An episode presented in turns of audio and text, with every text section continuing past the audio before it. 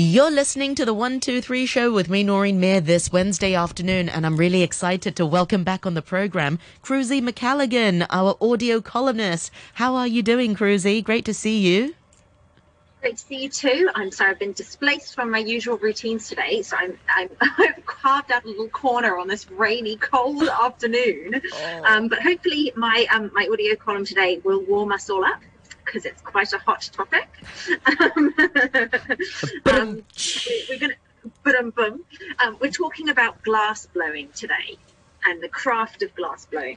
Why are we talking about the craft of glass blowing, Cruzan? Good question, Noreen. Um, it's because I recently started watching this show on Netflix called Blown Away, which is about competitive glass blowing. And I was hooked, like 100% glued to my screen. And I just did not realize how incredible this art technique was of glass blowing. And I just became so obsessed. And I haven't stopped thinking about it. In fact, it is boring my entire family to tears because it's all I talk about at home. I make glass puns that nobody else gets. and um, so I thought I would share that obsession with our listeners. Um, so today we're talking about um, we're talking about glass blowing, um, but of course uh, glass blowing is a very ancient technique. Um, it's an ancient technique that also um, has a lot of contemporary craft to it because it's an art. It, it really is an art form as well. Um, it actually shows that um, we, when we talk about glass blowing, nature really was the original glass blower. Lightning strikes on a beach uh, produced thin glass rods called fulgurites. So you might have seen this. Um, was once in the movie Sweet Home Alabama where they used to make sculptures out of the lightning hit the sand and then they'd dig out these these sculptures that were just basically these things full of that had been where the lightning had melted the sand into glass. Doesn't always happen that way. Um, but of course, over centuries, volcanic eruptions, which are extremely hot, obviously, have fused sand and rock into obsidian. So that that that kind of dark glass that you may have seen before, obsidian, which is really quite beautiful. And that's all just from nature. That's just what's happening because of our environment. Um, they say that Phoenician sailors may have accidentally discovered glass. Pliny the elder, though the writer, suggested that they unintentionally produced glass by building fires on blocks of soda on beach sand. And though it's um it's it but you know so then the, the obviously those things that within because to take a step back, glass is made from it's really made from sand, made and there's a couple sand. of other things you can That's put right. into it, but it's melted sand. Um, but of course, these these sailors were making hot fires on the beach, and then it's likely that that kind of created glass, and they thought, "Wow, that's amazing! We've melted the sand." That's but so funny. You mentioned likely. Venetian sailors because Venetian glass is the world's oh, no, most. No, Venetian. Oh, sorry, my, oh. my my mistake. Phoenician. Oh, I beg your pardon. You're right to think no, no, Phoenician. I apologize. It's my mask pronunciation. no, it's my hearing but, maybe. Um, Venetian. Venetian Venetians glass, definitely yes. come into it. Totally. Venetian glass is a very, very famous type of glass. But um, they also say it's equally likely that because of this, that Egyptian or Mesopotamian potters may also have discovered glass as they were firing clay, right? So in terms of that way as well but they actually think that people from Syria, Syrians, were probably the first ones to blow glass in the first century BC. So this is 3,000 years ago that people were doing this. It's a long time. History um, suggests that they discovered the technique of blowing into a hollow, hollow tube to introduce an air bubble into hot glass, and that the tradition of glass blowing can be also traced back to the Roman Empire. So, for most people who don't know, um, basically glass is made from this sort of high quality sand. It, it's made from a purified form of silica mixed with additives like soda and lime that bring down the melting point and increase the viscosity of glass. Because obviously we know glass it's it's it's it's hard it breaks it's fragile it's it you know it's not but when you're working with it as a material as a glass um, you're blowing glass it's molten and li- it almost liquid and gooey right because it's so when it's really really hot now, the way that people tend to glass blow is you collect that molten glass on the end of a um, on the end of a long tube called a punty, and you blow a little puff of air into it, and it just puffs out that bit there. And then you work with that kind of globule, and you add to it, and you shape it, and things like that. So it's really, really fascinating. Um, interestingly, as you mentioned, so Venetian glass is very, very famous. Um, Italian glass blowers were sequestered on an island called Murano in the Middle Ages. They were left there, and it was rumored they were removed to this special island to try and keep their secret techniques um, from the rest of the world. So they used to be like, it used to be punishable by, I think, not even death, maybe not as far as death, but it was pretty badly punishable if you revealed the secrets of glass blowing. And they tried to keep it a secret by putting all their glass blowers blowers, um, you know, this was a long time ago on one island which was super fascinating. Um, but one reason I said um, what if disease struck on the island, then all the glass blowers would be wiped out. What their secrets would die with them. It's very true, actually. Just one bout of some sort of gastrointestinal thing, and they'd all, they'd be off. Um, but it, as I said, it's a really hot material that you work with it when it's very, very, very, very hot. It melts at around 2,400 degrees Fahrenheit, which is incredibly, wow. incredibly hot. It's molten. Um, so it takes, a, it often takes a very, very, very long time to cool as well. Um, but yes, even though, um, so even though glass may be one of the most common materials on earth, I'm sure you have a lot of glass in your home. Would you say that's true? Do you have lots of glass things, glasses, pitchers, cups, plates?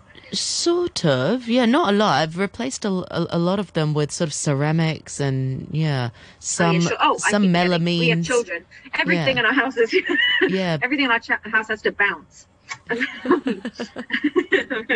um, but yes, but it's actually not. It's not that easy to glass the traditional way. Um, so yeah, so it's that idea of like um, 1700 degrees Celsius, so around two and a half to 3000 degrees Fahrenheit. Um, and that it has to be very, very, very hot. So the other thing is um, they're, they're wondering is glass a solid or a liquid? Because it's molten when we use it, right? Liquid. Is it a solid or a liquid? Yeah. Um, they say so. The theory of the nature of glass has been one of the most prominent unsolved problem in physics for a really long time, and actually we don't have a definite answer to that question. If you if you looked through a microscope, you would see that the molecules of a piece of glass are arranged irregularly, irregularly, which is the one of the markers we have. Um, which indicates that it's a liquid. But you could also say that glass is a solid from looking at it. And as a result, scientists actually classify glass as an amorphous solid. So simply put, it's neither a solid nor a liquid. So you you know, which is a fascinating thing when you think about how much glass we have around us. Um, so yes, so interestingly, um, the one thing that we all know about glass is that it shatters, right? Well, most of it. I'm going to talk about different types of glass in a minute.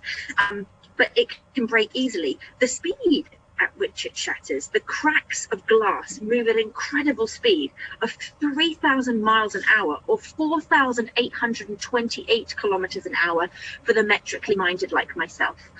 Um, and compare that to the speed of sound in dry air is just 767 miles an hour. So glass cracks at the speed of 3,000 miles an hour but the speed of sound and dry air is 767 miles an hour. That's amazing in terms of the shattering effect. I read a similar fact to that, and exactly that the, the crack of a glass moves at about 3,000 miles per hour, which is five times faster than the average airplane, which travels at about 575 oh, wow.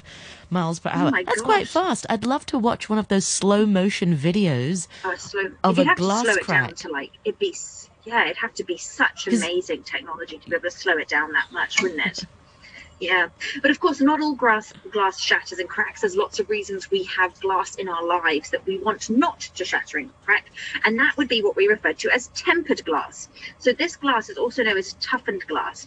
So tempered glass is processed differently to normal glass. It's manufactured by applying controlled chemical or thermal treatments compared to, to regular glass. So to do this, um, it becomes four times stronger than average glass. Wow. But of course, that doesn't mean that tempered glass is unbreakable. In fact, of course, it can break as well, but it means it's just safer.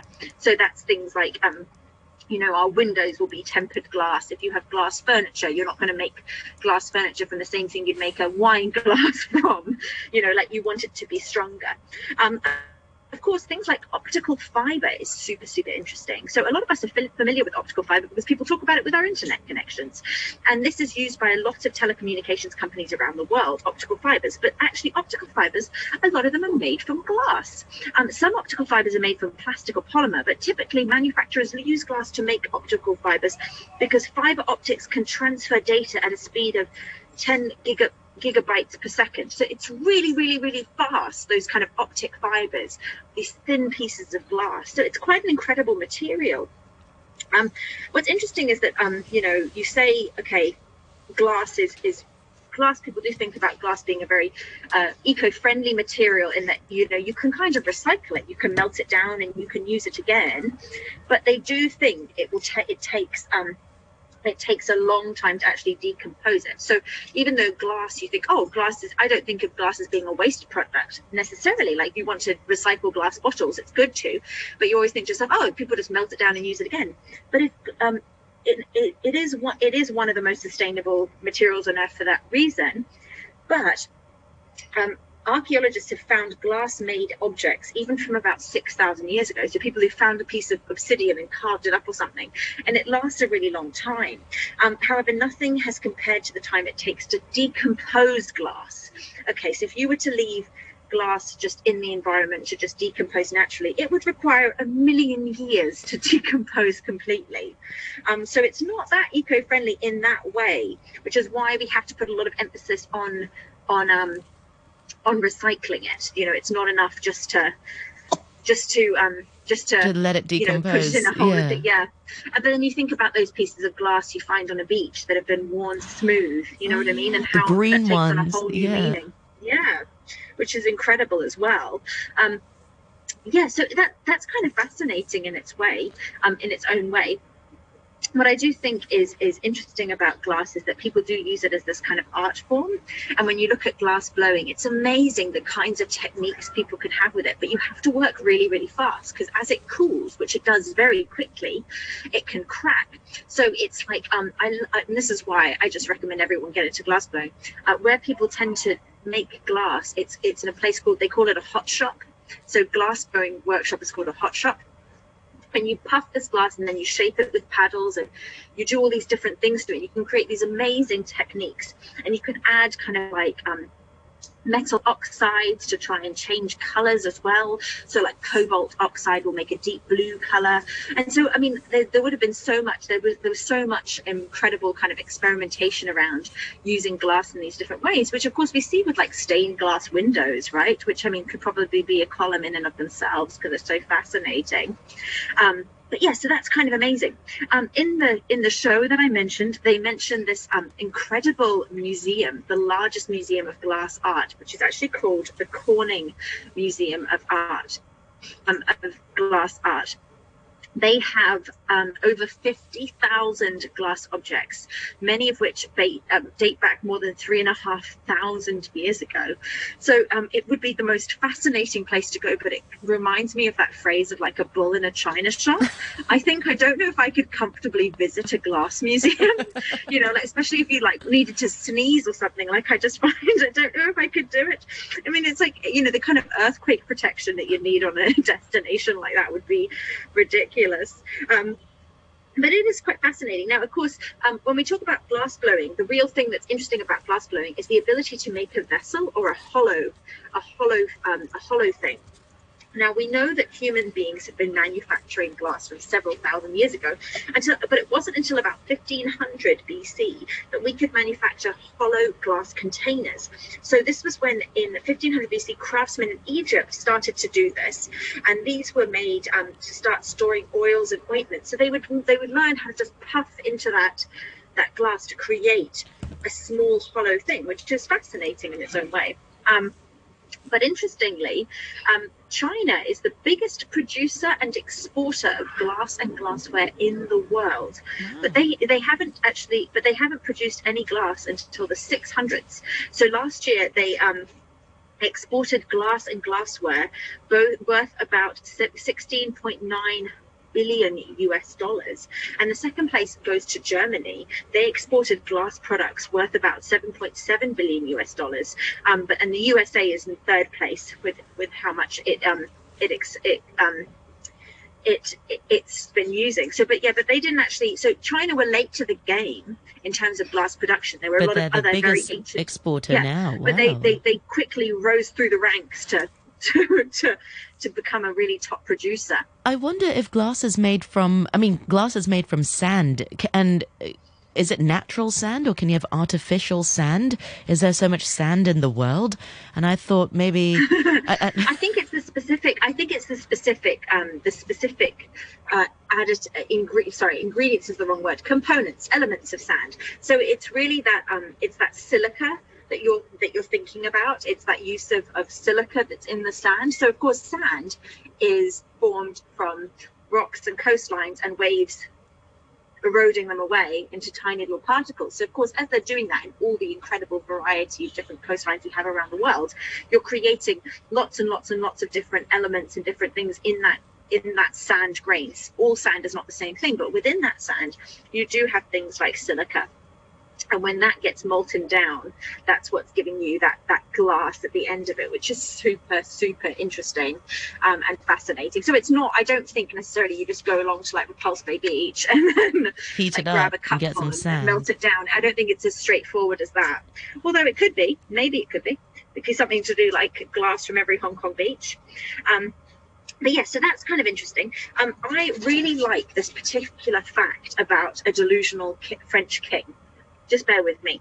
Um, so King Charles the, the Sixth was a ruler of France, and his ruling um, period was from 1380 to 1422. Um, he was known for suffering from a strange glass delusion. Um, he would think he was made of glass.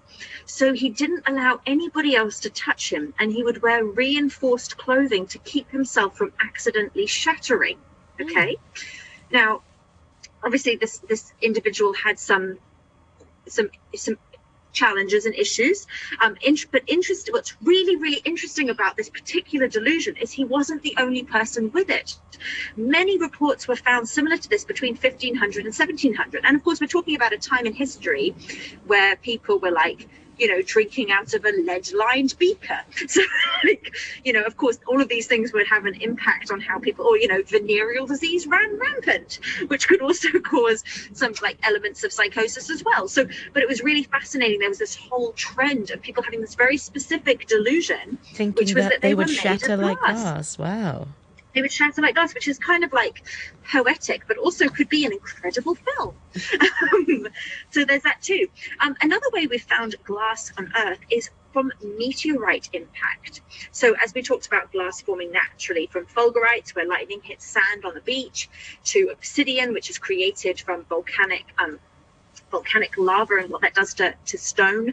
Um, one of the most common um, there's also an impactite glass and this is the that is forming the impact of meteorites on Earth. Um, moldavite is such a type of this kind of glass for its unique green color. And this um, this is a sort of a silica projectile rock which is found in Central and Eastern Europe and combined with the heat of hitting a meteor hitting Earth at such high speed and heat and velocity and everything creates this incredible type of glass. And it's believed that these formed about 15 million years ago after the meteorite hit in the southern German region. There's also um, the Libyan desert glass, which people find, which is another exa- great example of impactite glass, which is found in the eastern Sahara desert and other deserts of Syria and Egypt. So there's actually like people go, you know, you go mining for certain types of precious metals and stones and everything else. There's very precious glass, impactite glass that people would go after um, to use because it's this incredibly amazing um, material that has been formed from having a having a um, a meteor impact with Earth. So that's um that's pretty fascinating. But I did look into this, and people do do some glass blowing here in Hong Kong. I've met a glass so blower before. Thinking, um, oh, you have? Yes. Um, in the flesh? in the flesh, yes. About 10 years ago. Um, and uh, he, he's a he's a glassblower from Taiwan. Um, he's um, I think now he's moved to Canada though. Um, he was um, a, a, boyfriend of my friend's, so um, it was very interesting. We were all like, "Whoa, what's this cool job? What do you do?" I can't quite remember how he got into it though, but it was just very interesting to, to have met a glassblower in the flesh. Wow, that's amazing. But I think that, that feeling as well as like when you see glass blowers working, it's a type of like it's like an incredible culmination of like production. So like factory work almost and there has to be an artistic element to it but there also has to be a physical element to it because it's it's hot and it's heavy and it's dramatic and there's you know there's there's a threat because it's it's dangerous you know. Glass is so hot you know what I mean? It's like it's quite like I mean here I am like oh I'm talking about it and fanning myself down. It's so remarkable. But and the point is, it's a really incredible art form, and um, I'd love to know more. Would you about, get into um, it, how- Cruz? It sounds like this Oh. is your calling. Are there any glass blowers I in Hong Kong? love- I'm sure there. I, I had a look, but there wasn't a lot of the glass blowing that I've seen. Like, it was like it was very delicate and considered. There wasn't that same thing. But I guess in Hong Kong, it's pretty hard to find a massive warehouse space to devote to heating up molten glass all day. Mm. Um, but of course, I would love to hear. I would absolutely love to hear if there was any glass blowing communities here in Hong Kong. Um, but yeah, so it's an incredible thing, glass. And we also, it's it's funny because I often find that with like as modern as we get, we tend to use more glass. Like in terms of our architecture of our buildings, um, in you know, glass is an incredibly important building material. If someone was to stick a building up in Central now that was pure concrete with no glass windows, you would everyone would just it wouldn't happen. Why would it happen? You know we don't just use glass and windows and doors they use it for so many other things. And of course um you know skyscrapers are constructed using glass as one of the main materials. So it's this incredibly valuable um, material to us. Um, the origin of the term glass is quite interesting as well. Um, the word glass actually came from the late Latin word glycum, and it means transparent yet lustrous, which is quite beautiful. Um, at first, uh, this is when the Roman Empire manufactured glass, and then at the time, um, then and then they they had the glass making uh, kind of headquarters of glass making was in was in Rome, and Romans try kind of took on that factory element of it. Um, although yeah, so that's kind of why they think that happened. But then it kind of moved to a different part of, of Germany, and then glass evolved from that region. So the word glycum, um, which actually originated from a Germanic word, so that's why we have the word glass, which also is quite a poetic and beautiful word, isn't it? Like it's very evocative to say something is made of glass or it was like glass. It's it's a quite a you know there's something there's something in it. I have some quotes because i know you were going to ask me about some quotes. I have two quotes. I have um a, a quote from Etienne Guyon, who in the, ro- wo- the book Hidden Wonders, a subtle dialogue between physics and elegance, wrote, Elastic, hard, and brittle, glass presents properties that do not always seem compatible and yet yield unpleasant and yield unpleasant surprises. So there's like all these different contrasts with glass. In Tennessee Williams's The Glass Menagerie, he said, when you look at a piece of delicately spun glass, you think of two things how beautiful it is and how easily it can be broken. Wow, that's very And poetic. maybe that's where our fascination comes from the glass, that beautiful, yeah. Uh, unless it's sapphire glass, which measures at about nine on the Mohs scale, which is very, uh, very hard. I mean, if 10 is the highest on the Mohs scale, I think diamond is 10, then sapphire glass measures at nine. So when you have that sort of reinforced glass, it can be quite strong. So maybe people can start making things out of sapphire glass, although that would be very expensive. try. yeah, well, not as expensive as a diamond, though, right? A sapphire glass engagement ring sounds like a delight. Yeah. Absolutely. Cruz, I think you found your calling. I, I'm going to research some glass blowing warehouses or, or just places where you can Yeah, do maybe we go together. We'll go have some. I mean, I don't know how good it's going to be for COVID to puff down a tube with strangers, so maybe we wait a while. But You're so funny. Cruz, I love your audio columns. Thank you so much for your sharing. As usual, I really enjoyed it. And I'm sure our listeners did as well. Thank you so much for your time today. Until next week, Kung Hei Fat Choi. Thank you very much. Kung Hei Fat Choi. And uh, many thanks once again to Cruzy McCalligan for joining us uh, this Wednesday